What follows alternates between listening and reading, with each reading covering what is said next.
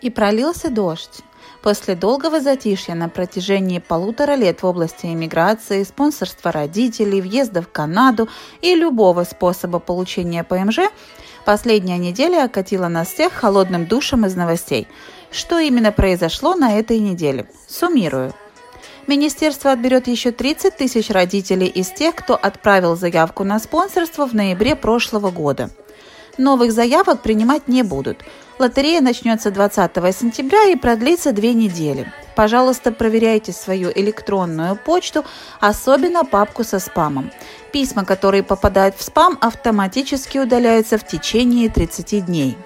С 9 августа полностью закрываются карантинные гостиницы. Если вы не вакцинированы, то обязаны предъявить отрицательный тест на ковид по прибытию и на восьмой день карантина из 14. С 9 августа вакцинированные граждане США и лица с ПМЖ могут приезжать в Канаду с туристическим визитом. С 9 августа канадские граждан, канадским гражданам и жителям с ПМЖ будет разрешено ехать в США. Если вы едете на меньше, чем 72 часа, вы можете сделать экспресс-тест на границе. Если вы полностью вакцинированы, тесты на границе делать не нужно. Если вы не вакцинированы, вам нужно предъявить ПЦР-тест. Невакцинированные дети до 12 лет могут въезжать вместе с вакцинированными родителями при условии соблюдения не строгого карантина, а также сдать тест на COVID по прибытию и на восьмой день карантина. Они теперь не должны сидеть дома все 14 дней, но в эти две недели им нужно будет избегать мест столпотворения школ, детских садов и площадок. Временные жители США работники, студенты, туристы не смогут посетить Канаду, даже будучи полностью вакцинированными.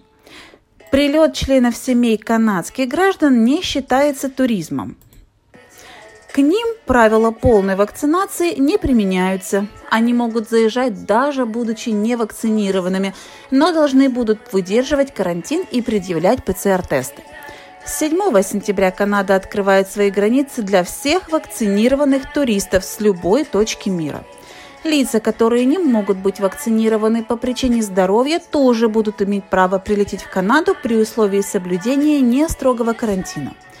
Подробности этого исключения будут опубликованы позже – Подписывайтесь на нашу страницу Ski Immigration Services, ставьте лайки, делитесь новостями с вашими друзьями и на ваших социальных платформах.